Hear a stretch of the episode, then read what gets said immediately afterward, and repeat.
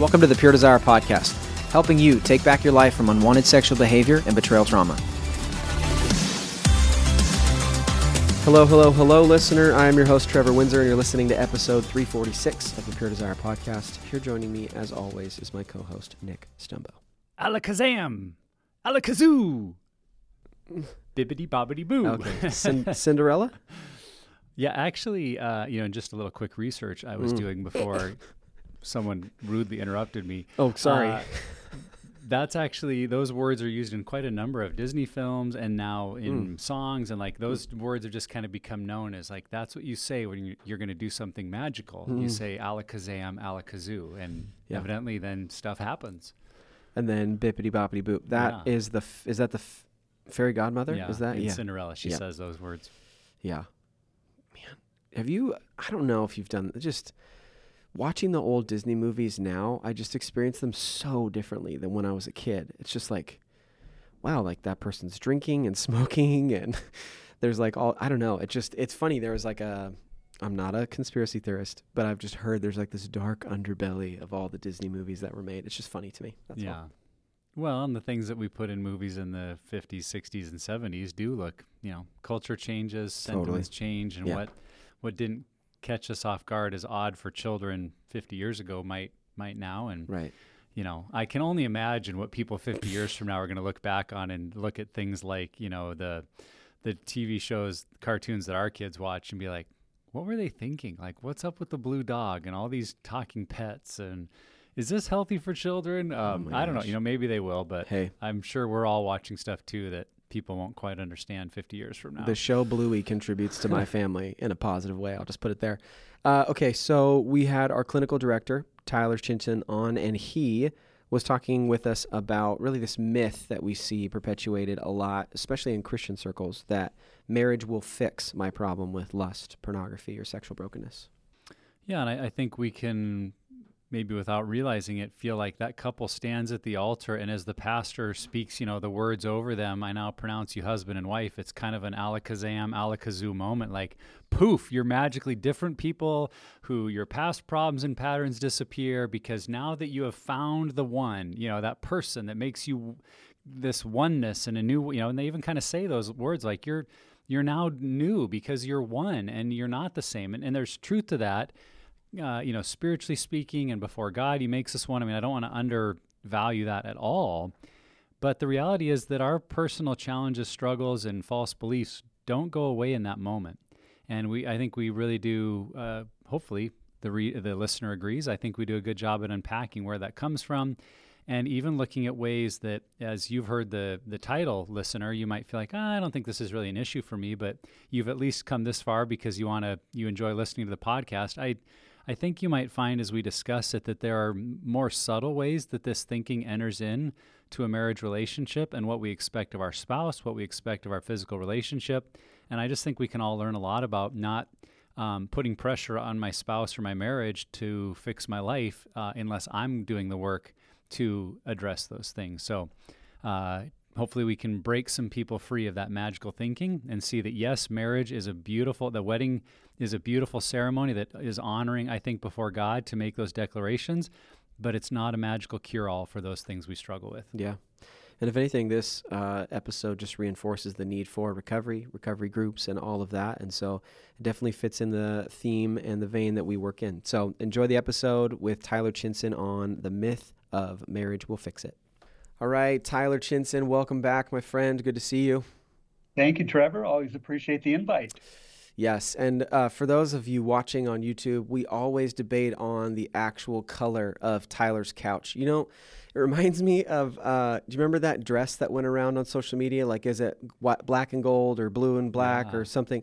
It's like that. It's That's exactly like that. see different things It's yeah. So I'm just gonna say, from our vantage point, it looks red. He said it's as orange as orange can get. So there you go. Lighting makes a huge difference. Hey, let's not spend more time on that. Uh, today we're tackling another myth, uh, one that we often hear, uh, especially inside the church. There is an assumption that marriage solves our struggle with lust, pornography, sexually compulsive behaviors, and so we're going to spend our time unpacking all of that. Um, Tyler, let's just start with this. Where does this myth that marriage will fix it come from? And why do you think it's such a widely held belief going into marriage? You know, Trevor, culturally, I think we want it to be true. You know, we're, we're called into relationship from the very beginning Adam, Eve. And uh, we often tell our youth wait for the right person, save yourself for marriage. And then with that, there's a bit of an assumption that things will be perfect, bliss. And while those statements, that guidance is healthy, um, it's not always reality. And it can set us up with an unrealistic expectation. That's really funny. I wish I could like show our whole audience, but I wrote the I literally wrote the word bliss on my notes because that, that's the word that came to mind. It's awesome. Like we look ahead at marriage and we we tend to see, and this is human nature. We see like the best of it. Like this is going to be great. I get to live with my best friend, be around him all the time. We can have sex whenever we want. It's just going to be this fun, wonderful, never-ending adventure. And we don't look at the reality that relationships are hard people are messy, things take work. Um, not only do I bring the best of myself to the marriage, I bring the worst of myself, and so do they. And when uh, when the shadow side of my life interacts with the shadow side of my spouse, is like things get hard in a hurry, and we just have a really hard time thinking about that before marriage. And so we can have this myth of like, man, everything bad in my life is just going to get better. And we certainly don't want people thinking that marriage is bad or you shouldn't get married because there are there are wonderful things about marriage. There are great things that happen in us, but a lot of the, the best things happen because we really put in some hard work, not because everything is just easy and blissful all the time. And so I, I think that's just the myth is we feel like, well, man, if I if I'm in a state of life right now, especially if we've been, as Tyler mentioned, saving ourselves for marriage, you know, wanting to have that be the only person that we're sexually intimate with, it just feels like I'm going from a state of singleness to marriage. Like this is going to be perfect but we are not able to anticipate all the challenges that come along with living day to day with another human being. Yeah, I think too, going into it, there's an assumption that my struggle with lust, pornography, sexual brokenness solely has to do with sex. And I think that that contributes to this myth significantly. Uh, that if only I had sexual release or someone that I was able to have sex with more often, uh, and that it be under, you know, God's like banner of acceptance that somehow, you know, all of those things would go away. And I, I know that was for me, you know, getting into marriage. I thought, oh, surely this is just I'm not having sex problem, not there's something else going on much deeper. And so I know we'll unpack more of that as we get into the conversation, but I know for me that is the the main reason why I carried this myth going into marriage. Yeah. So let's go a little bit deeper into that, Tyler. What what makes this a myth? Why is it a myth? Because doesn't you know, doesn't marriage make our desire for sex lessen when we're routinely having it with our marriage partner? In a healthy and committed marriage, the desire for intimacy, not necessarily sex, should actually increase. And as a byproduct of that intimate nature of marriage, uh, the physical intimacy may also increase.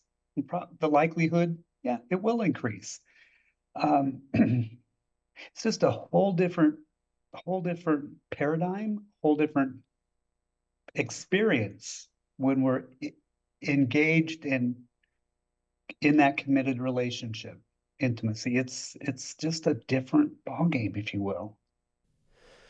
Yeah i think too specifically for christians who grow up with that message you know and then uh, you know it playing out that i saved myself for marriage that it, it may be the first time you're actually experiencing, you know, sex as, you know, God created it, sexual intercourse, you know, being able to do it without shame. And, you know, for me, if anything, it just widened my imagination to what could be, you know, when it came to um, sex. And so I think for me, it didn't lessen the desire whatsoever. It just amplified it, if anything. Um, it just made, you know, my imagination wander and you know, especially when it comes to my struggle with pornography that I had had. And, and, I'm still so grateful that betrayal didn't play out and blow up my marriage, that I started getting healthy before. But the expectations I had because of pornography and my struggle with it, that got copy and pasted over onto my sex life inside of marriage. And so, if anything, it it actually could have, and I don't want to put this because this isn't something I put on my wife, but I think in some ways it actually perpetuated my addiction to sex, my you know, addiction to wanting to, you know, have an orgasm and use somebody else's body for my pleasure. And so I, I think it just, yeah, it just, it, it caused more issues for me than anything. Yeah, well, you think about something we say often at Pure Desire, and I remember I heard it in my first year that your sexual addiction or your porn addiction has nothing to do with sex. And at first to me, that sounded nonsensical. It's like, well, that's what are you talking about? But then, of course, you learn in the journey that we've been using pornography or acting out sexually to um, as a way to medicate pain as a way to escape difficulty and messiness of life as a way to numb out to things that we don't want to feel and the reality is that in marriage and this was my experience like marriage the sex becomes hopefully about that physical connection with your spouse you like each other you're drawn to each other you're, you're you have that freedom for physical intimacy and and that was happening while simultaneously I still had unmet needs for what do I do with my pain? How do I escape these feelings? And it's the pattern I had taught myself for so many years before marriage. And then, kind of as you brought up, Trevor, in marriage, you feel pain, you feel frustrations, you feel things that maybe actually you've never quite felt before. And your brain, your body, your heart has learned, oh, the way I deal with these is I escape. And so that pattern doesn't go away because the source of it is still present. Um, and if we're not attentive to this is why I escaped pornography or escaped to acting out sexually, those patterns are still there and can be con- concurrent with um, regular sexual intimacy with your spouse because they're they're kind of two. I mean, obviously they're connected and related, related topics, but the purpose for entering into both of them is entirely different. So it, both can be true, and if we don't address the unmet needs that led us into our addictive behaviors, marriage doesn't just magically make them go away. If I can make the distinction between intimacy and sex, because those are very, very different concepts, very different experiences. Uh, in a committed marriage, sex should be intimate. Outside of that committed marriage, say pre marriage, um, there's not a lot of intimacy involved. And so to learn intimacy once entering marriage can be extremely challenging. Yeah, that's another myth we should probably tackle at another point too. Intimacy equals sex. Uh, okay, so if marriage doesn't fix the problem of sexual brokenness or addiction, what can this belief of this myth, when someone carries it into their marriage, someone specifically struggling, you know, when it comes to sexual purity, what can this do to them, to their marriage, if they bring it into it? Oftentimes, Trevor, just increases the level of shame like, oh my goodness, here I am, and I'm still carrying this burden with me, and there must be something wrong with me. It, it also impacts the relational dynamic within that marriage, you know, as, as an individual carries that burden into marriage. And it also places additional undue pressure on the person not battling with the brokenness or compulsive behavior, where it, unrealistic expectations may have been placed upon them as well. Yeah, I know that was totally my experience of, as I just described, when we're having regular sexual connection and then I'm still falling into that binge purge pattern with pornography, the shame of like, I'm the worst person in the world because I've got a great, beautiful wife that I'm really enjoying having sex with. What is wrong with me that I would pursue these things? Because I was totally blind to the pattern and why I was acting out and all those reasons. So that shame sets in. And I think, and I'm, I'm grateful, I feel like God protected me from this, but I do hear it a lot from men in recovery that they can, um, not only does the spouse maybe feel that pressure internally, but a lot of men um, may end up putting that pressure on their spouse because they think, well, if I'm still battling, it must just be, it's not frequent enough.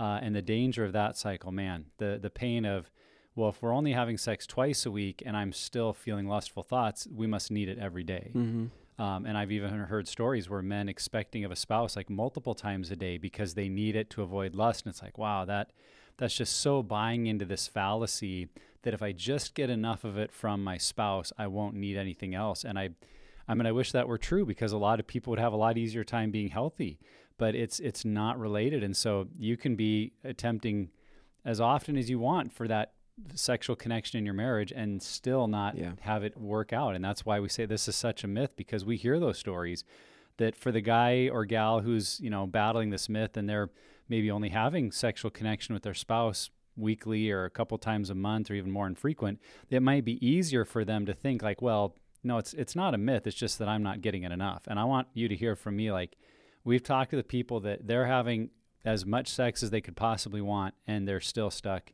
in yeah. the pattern of sexual brokenness and acting out. And so don't don't think that it's just your state of affairs that if you only had it more, this wouldn't be a myth. Yeah. Um, the frequency does not make a difference. Yeah. I think too, um, there's a sense of disillusionment that can happen when you get into marriage. You assume it's going to solve the problem, and then, yeah, as you guys have talked about, you can put pressure on your spouse, you can shame yourself, but also, like something's wrong with our marriage. Like you hear other couples talk about their sex life, and then you start to compare, like, why are we not experiencing that level? Why do I still feel like I need to go outside my marriage? Um, and so I think that it ends up it really can be a cancer inside of a marriage that deteriorates it from the inside because I there's something sh- there's and it is there is something wrong but we're placing the blame of that wrong on maybe our marriage as a whole. And I think that man that can devalue your view of marriage. Um, divorce maybe becomes you know a quick option in your head um, you know maybe you're telling your friends like well marriage isn't really what it's chopped up to be like our parents were lying to us or our pastor's lying to us or whatever and so I think that can just create even more issues down the road. Yeah.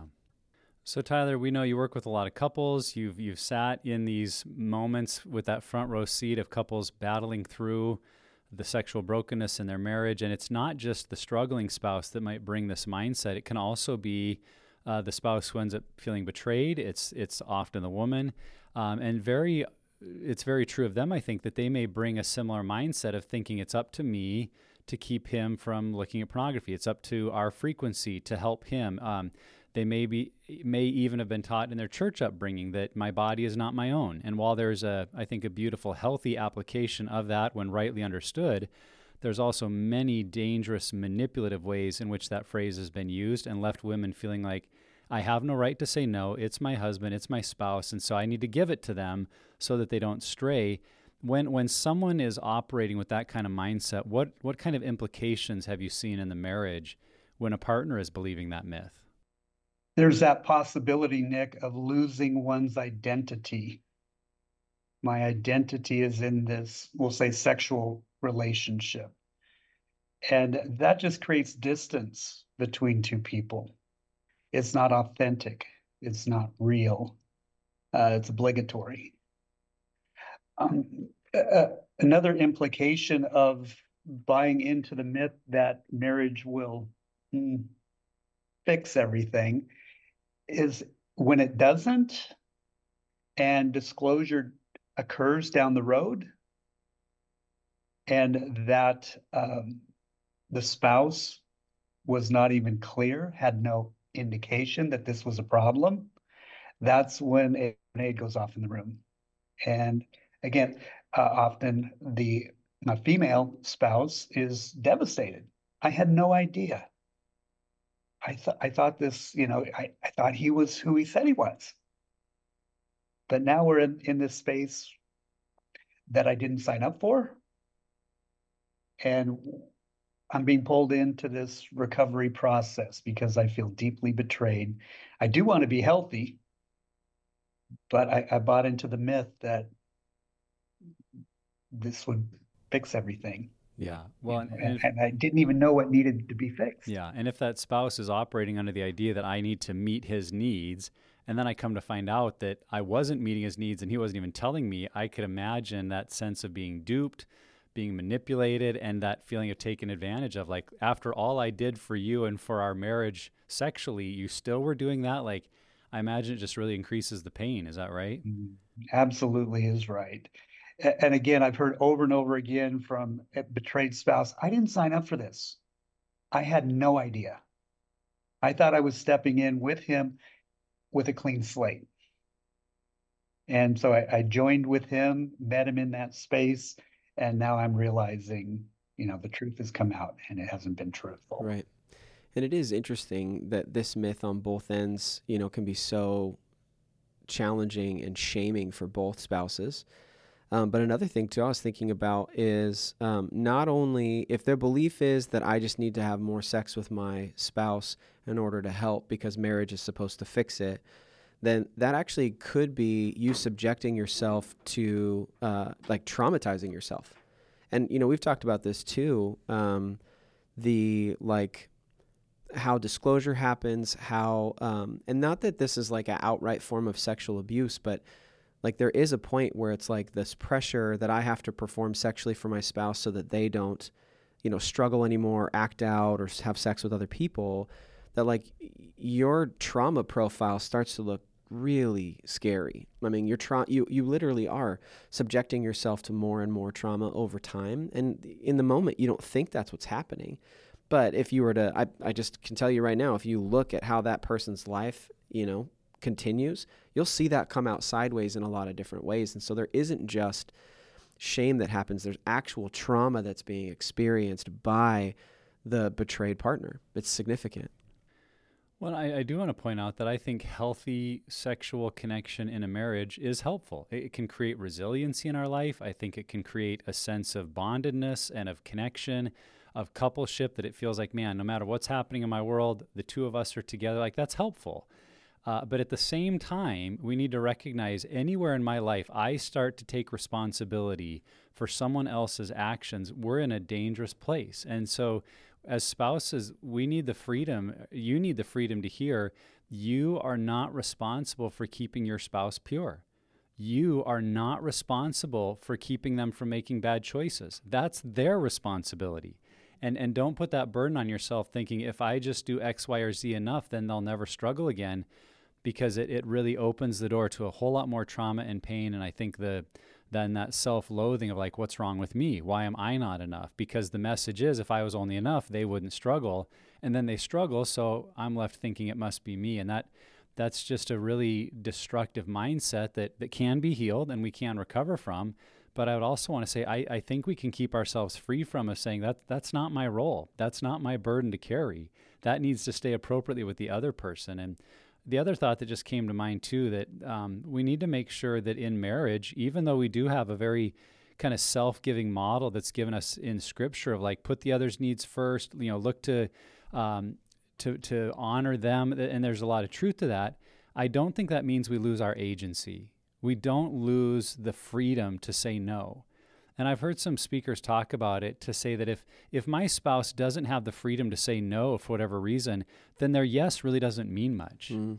You know, and we go to what Sheila Wray Gregoire has talked about with duty sex, and, and they're not their heart's not even in it. They're just they're just a body that's there for that person's physical needs, and it's like that's not. I mean, you could call that something, but that's not sex as God designed or created it. That's a totally different thing. And without agency, it's not really sexual connection because the sexual connection that God designed involves both parties willingly coming with kind of that self sacrificing attitude. And I can't do that unless I have a choice to do it. So I think if you're engaged in anything in your marriage where you don't feel like you have agency to actually say no or or do what you feel is healthy, it, it's in the long term going to have a destructive impact on your relationship. Yeah, and it just too, just because it's super interesting. If you look at Sheila Wray Gregoire's research that she did, there are physical manifestations of what that trauma of duty sex does to the female body, which can hinder sexual pleasure. Uh, and and honestly, the actual act of it can become more painful. There's a lot at play there. Um, let's kind of get into, and this is you know, feel free, Tyler, to think of me putting the ball on the tee for you and handing you a very large bat with this question. But if marriage doesn't solve the problem with lust, with pornography, or sexual brokenness, what's the alternative? To getting healthy? What can we do if we get married? Maybe we're having frequent sex with our spouse and still it's not ridding us of this struggle. Yeah, Trevor, thanks uh, for the tee up. Marriage likely won't fully address those issues because we know that addiction is more of a neurological issue, it's a brain problem, if you will that has been established over the course of a number of years, typically. So what is needed to fully overcome those unhealthy, unwanted behaviors is an intentional effort, really for recovery and healing and restoration, getting to that place that God designed for us. And that's identifying some of those core so- sources of the behavior. When did it begin? What were your life dynamic, relational dynamic like back then? Oftentimes, we can trace this behavior back to family of origin. And so it does require an intentional effort to rid oneself of the behavior, the compulsive behavior. You know, I, I hope this episode speaks to anyone listening who's still single because I, I think we need to hear I shouldn't wait for marriage to deal with my stuff. I shouldn't hope it gets better and I don't bring that pain to the marriage. And I, I recall, you know, when I was a young man, I was engaged, and I heard at a, a Bible study of men, a guy who had been married a couple of years, and he had this exact talk of like, hey, marriage isn't going to solve your struggle. You need to work on it. And, and to a degree, like I believed him. I was like, okay, I've heard enough guys say that that I, I don't think marriage is like this magic pill that you just take and you never lust anymore. But I still thought marriage for me was going to be part of a recovery strategy that because I'm married and I love the Lord and I'm sincere about walking in integrity, it's just it's just going to kind of go like I'm going to grow up. I'm just going to grow up and it's going to go away. It's going to wear itself out like an old pair of running shoes and I'll just get rid of it and not need it anymore and and I found that even that little bit. So I, I think the reason I'm saying this is that I didn't believe the Smith wholeheartedly ever, but there was a little shade of it where I thought, yeah, but it's really going to help me be what I finally need to kick the kick the habit. And I think for a lot of single men and women, that may be where they're at of like, okay, I know it won't fix it, but it's sure going to help, right? Like it's going to make it a whole lot easier. And I've led enough groups with married men and single men in the same group, and I can tell you in every one of those groups the married men are looking at the single men saying, I wish I were you. And the single men are looking at the married men saying, I wish I were you, uh, that I could be married and working on this. And the married men are like, No, you don't. You don't want that pain. You don't want this level of hurt. You don't want to have to work through the betrayal your spouse feels and the words they're going to use when they tell you how you're making them feel. Like, don't don't hang on to this thinking that somehow it gets easier in marriage because the stakes just get amplified and the pain of recovery is a lot more to work through. So I think we have to examine that myth all the way down to maybe the shades of it where we think, well, yeah, but it's going to help because um, it may keep us from doing the work that we need to do. So for all you singles out there, like go all in on your healing and recovery because you'll be glad you did and it's worth it. Um, and I think it just underscores if you're married and you're struggling, rather than shaming yourself like I did, if I must be the most horrible person in the world, like use it as that wake up call to see, oh, it's really evident that getting married didn't fix my problems. I'm going to have to be more proactive. I'm going to have to do something outside of my norm to pursue healing. Otherwise, this isn't, there's nothing that can just come into my life that's going to take it away magically for me. I'm going to have to do the work. I'm going to have to apply myself to a process. And then if you do, as we've seen over and over through the lives of men and women here at Pure Desire, change is possible, but not without hard work, intention, and sacrifice to really engage in your own recovery. You know, another kind of shade I was thinking about, um, as you mentioned, was I think there's this expectation that when I get married, I'll have my spouse be my accountability partner. That, yeah, they'll help be a part of, you know, my plan to get healthy. And part of that is they can help police me. And I don't um, know if everyone has heard this before, but um, the idea that your spouse would also become your like mother and like keeping up on you, making sure you're doing your responsibilities is not a role that you want them in and is absolutely not a role that they should be in because you don't want your spouse to be a police officer and always checking in on you. And so I think that that's like another shade to you know, and, and I'll, I'll use it as a reinforcement to say that pure desire groups are for this exact reason to be in a community of other people following a recovery plan that's laid out for you. And I recently said it to someone just the other day that like a seven pillars of freedom, compassionate warrior, an unraveled group, all of these ones that we have for people struggling, they don't actually do the work for you. They just lay the path. You walk the path. You do the work, but you do it with other people that key are not your spouse. and I think that that's such an important piece to addressing really what is motivating our behaviors because you can take medication for um, you know physical pain that you have and it can take the pain away but if you don't know what's causing the pain in the first place it may never go away and that's why we have recovery groups that's why it's such an important process Trevor, that's a great point. If I could speak just for a moment about the spouse policing and being the accountability person. Uh, she, I'll say, often is in that position of when is the next lapse or relapse going to occur? And she's often on edge. And it's just another form of trauma and anticipating that trauma. So I 100% agree that is not the right situation for accountability. It's just not the right person, the spouse. And one more thing around singles those men who step up typically in their early 20s and say, I want to be free from this burden because I don't want to carry it into my marriage. Uh, talk about respect.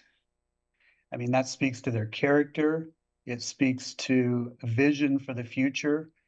And I would just encourage those men jump in and give it 100%. You'll be in a much different place after you go through a healing and recovery process and you'll you'll be thank you the future you will thank you for sure yeah yeah if i could also speak to that accountability piece i think the reason a lot of spouses set up their other spouse as the accountability partner is they think well if if they saw that I was relapsing, the pain of that would be so great that it'll keep me from ever doing it. And we think it's going to be like this magical insurance policy. And yet, what we have found is there is no consequence great enough to keep you from your sin or addictive pattern.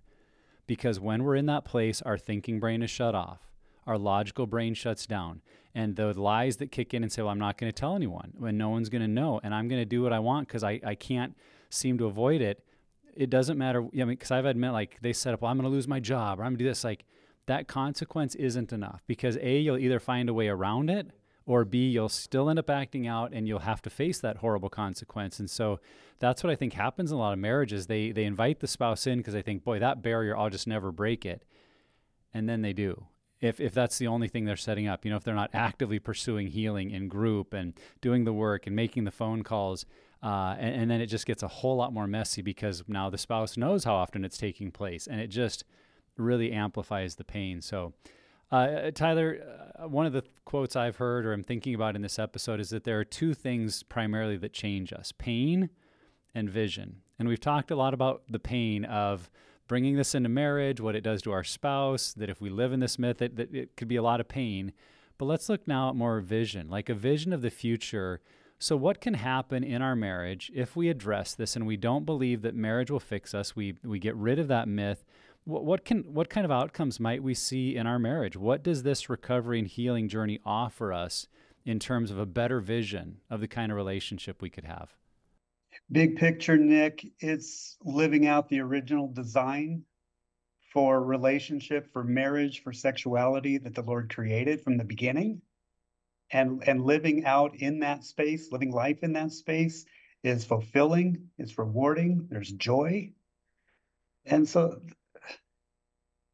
it's living as god intended us to live. And it's a big calling but it's also um, living in victory. And that's a good place unburdened. Yeah i think um, what came to mind for me is just you're not using sex as a medication anymore, and you're not using your spouse as a, a way, you know, to be your recovery plan or keep you know you from unwanted behavior. And just these two words came to mind: responding versus reacting. Um, that if you live this reactive, you know, you're talking about Tyler, a spouse being on edge all the time. When's the next shoe going to drop?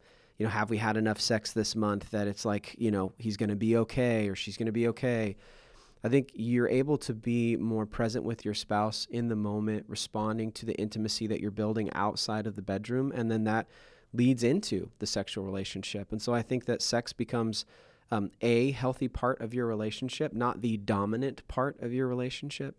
Um, and yeah, I mean, God, I've talked about this so many different times, uh, perpetual eye roll from the listener, but uh, I just think for me, I saw all of the ways that this addiction was impacting my life, like my emotional health, my physical health, um, my ability to relate to people at an intimate level outside of certain contexts. You know, there's just so many different things. So for me, um, this opened extra layers of healing that I could experience on a personal level that impacted not only my marriage, but also my relationship with my kids. I had this, oh my gosh, last night, guys, we're getting ready for bed, and for whatever reason, my four year old, he already knows how to go. To the, he's potty trained. He can do the whole thing. But for whatever reason, he's like, Dad, I have to go to the bathroom. I need your help. And I'm like, just go. You don't need my help. He's like, no. And so we have this back and forth. Well, he doesn't get on the toilet, you know, fast enough because he's yelling at me to come help. And he pees all over uh, the bathroom. And I just got so angry. I'm like clenching my teeth and I raise my voice and he just like freaks out. And in that moment, I just like, I was like, oh crap. Like I, I'm hurting my kid right now. I got us, I got down on his level and I'm like, Brooks, I'm so sorry. so sorry. Daddy got so frustrated and I shouldn't have treated you that way. And I was thinking about it even this morning that I would have never responded that way. I would not have come to that quickly. I would not have tried to reconnect with my kid. I would not have owned my mistakes. And I'm even thinking about today, like having, I, I want to go home and reinforce that connection even more with him. I want to make sure that he knows. And that's the kind of thing that recovery did for me. That understanding marriage doesn't fix it, understanding, okay, there's more to this problem, and then addressing what that actual problem does has created a healthier me where I'm able to be more present to the sin in my life and the repentance I need to take, the connections I have with my family.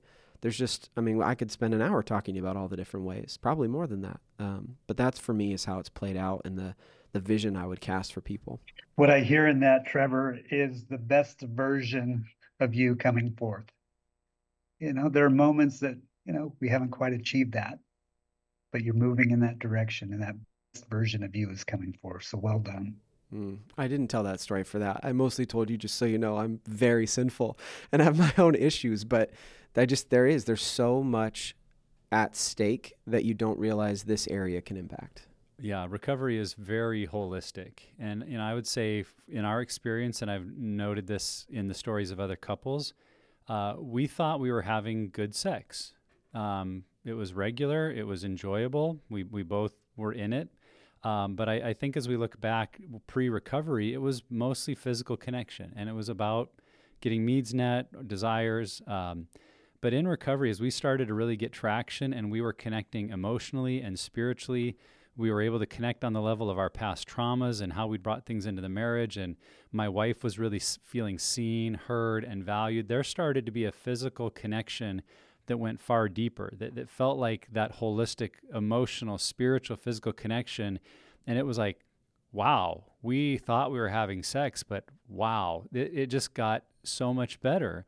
And not because of technique or you know anything uh, else other than just we felt a soul connection. And so uh, obviously I don't want to have a, a person pursuing recovery just because they're looking for better sex uh, but it really was an outcome of the work. And I, I, think that's what I'm describing is that when we're doing the hard work of recovery, then our sexual connection becomes an outcome of the good stuff already happening in our relationship, not a replacement for it or a substitute for a lack of that connection. And and it's really hard to describe until you get there. But I, like I said, I've heard it in enough stories that I have the confidence that when there's this deeper emotional connection that's in place prior to our physical connection, it, it does something and it's worth striving for to say, man, like you mentioned, Tyler, this is the best that God created us for. This is what He designed. And I didn't realize how much I was missing it because I was just making it about physical needs until we started to get traction in our recovery. I, am reminded, Nick, of uh, early in our marriage, my wife and I, um, there was a moment uh, in intimacy that God just revealed himself. Hmm. Sorry. And uh, ooh, I looked upon her and she looked just like an angel. Mm. Doesn't get any better, mm. but it has gotten better. But the, in just in that moment, I realized, okay, Lord, you're in this. Yeah. You got me. You got her. You have us. Mm. This is good. Hmm. That's cool. And also, don't ever apologize for crying again. I'm you, telling you. Yeah, you just you stop it. Uh, but that is, I mean, I think you bring up a, I don't want to belabor this at all, but you brought up a good point that like, it's good to remember that God created sex and that it is a good thing and it's a gift and he is in it. If you feel like God is not a part of your sex life, then you're doing it wrong, you know, and I'm sure there are many ways where that plays out day to day for us in our relationships, but to just keep that in mind for sure. Um, okay, so we're going to kind of land the plane here, but we we see how much pain this myth can bring into a marriage on an individual level, uh, in the actual coupleship itself. Um, but let's look at it from the perspective of pat, like pastors, parents, churches. how can we make sure that we're not perpetuating this myth and we're not teaching it and we're really revealing a couple different things one what marriage actually is and what sex is and then also also what breaking free from compulsive sexual behavior actually is. So what can we do to help not perpetuate this myth? Yeah trevor i think it begins with an open and authentic conversation and that can be extremely challenging. You know, in the home, it can be challenging, uh, but hopefully that's where it begins. Uh, at a pretty early age with our youth. And we're, we're talking about God's design for sexuality.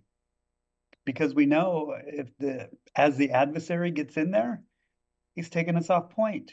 So we want to guide our children well and being real with them. Um, and I believe our kids want open and honest communication. They may not say, Yeah, bring it on, mom, bring it on, dad. But I think they desire that and need it. And just to to provide guidance and clarity as they move forward, you know, in their early years, because we know that um, the producers of pornography they target those young folks, eight to twelve years old is typically the primary target market. And if we can reach those young people and begin the conversation about healthy sexuality, we'll help them out. I think that's what we're called to do as well. Yeah, I was thinking along the same lines of prohibition versus provision. That if, if in the church or in our homes, we only focus on the prohibition of like, God said no, don't do this, this is wrong, this is dirty, outside of marriage, it's bad. And then, you know, our, our young people grow up and they're ready for marriage. And now we kind of give them a thumbs up, like, well, okay, now it's all good, go have fun. And, and make an assumption that they're just going to figure it all out when all we've ever told them is no, no, no, don't, don't, don't. And I, I think a lot of people can then feel inhibited in their sexuality in the marriage because they, they haven't really been taught the provision of God's goodness and God's plan and how God made our bodies to work. And, you know, you read the Song of Solomon in the Old Testament, and 3,000 years ago, they didn't bat an eye about using pretty graphic description of, of physical intimacy that I think was intended to help prepare people in that engagement season for physical intimacy in their marriage and so that that there was a provision of God's goodness and God's plan and an understanding of um, it's not just all going to be easy or get better or um, your problems don't go away. Like do we talk through these things or we just do we fall into that mindset of thinking well my job as a parent or pastor is just to keep people from bad choices and then just expect they'll figure out the good choices on their own? And, and that's i think the, the way of thinking that perpetuates some of these myths because no one's really talked through the alternative of how do I stay healthy? How do I discipline my mind? How do I make good choices so that I can enjoy the provision that God has for me in, in the kind of marriage He created, intended?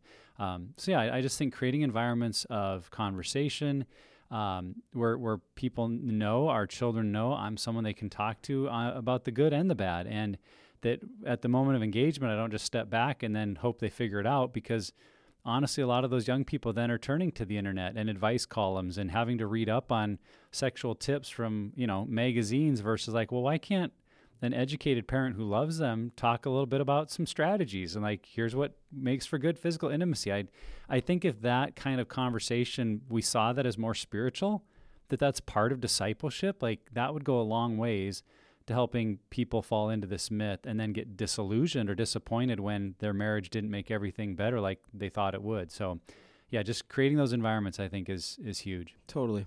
I think the only thing I'd add is uh, hot take. Uh, stop putting marriage on a pedestal from a church perspective. That it is like the culmination of becoming a Christian and the peak and the pinnacle and whatever. It's like, you know, think about what Paul said that like don't get married. it makes life a little bit simpler. You can maybe be more effective in ministry. Um, not to diminish at all the beauty. I mean, it's the picture of the relationship of Christ and the church in Scripture. So obviously, God values marriage significantly. But I think that in our overemphasis on marriage, it can set single people up to think that it is the solution to many of our problems.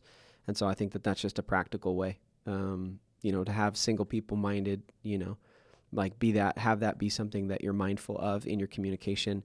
Um, yeah i just think not putting it on a pedestal could also be pretty helpful.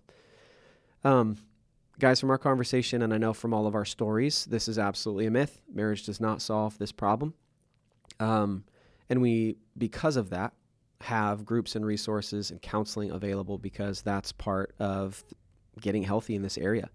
Uh, and so I just I'm thinking that maybe uh, someone shared this you know episode with you, you're watching it or you're listening to it, and to just say like if that's where you're at, if you've been believing this myth and uh, you you know are disillusioned with marriage or maybe you're single and you're like hold on i thought this was how it was going to be maybe it's time to start your recovery journey and uh, just recommend you go to our website puredesire.org and start that journey today. If you're single if you're married you are not going to regret the effort that you put into this process um, and please we ask you to be someone who doesn't perpetuate this myth and continue to push it forward because there are generations of people behind us uh, my four-year-old brooks needs to know marriage is not going to solve all of his problems so, uh, Ty, thanks for your time, man. Uh, we always appreciate having you, not just your wisdom, but the clinical expertise that you have too. So, appreciate you, man. Thank you, Trevor. Always appreciate the invite, and I know it's a good conversation when I drop a tear. That's true. Us too. That Us is true. Tyler. I'll make sure. Yeah, just make sure you share it with Sherry. I want her to like see, like, look, babe, I cried over our relationship. All right, if you're a fan of the content, please subscribe to the podcast, share it with somebody, and write us a review. If you want more information on our groups, resources, or counseling, you can go to our website, puredesire.org. And lastly, never stop being healthy.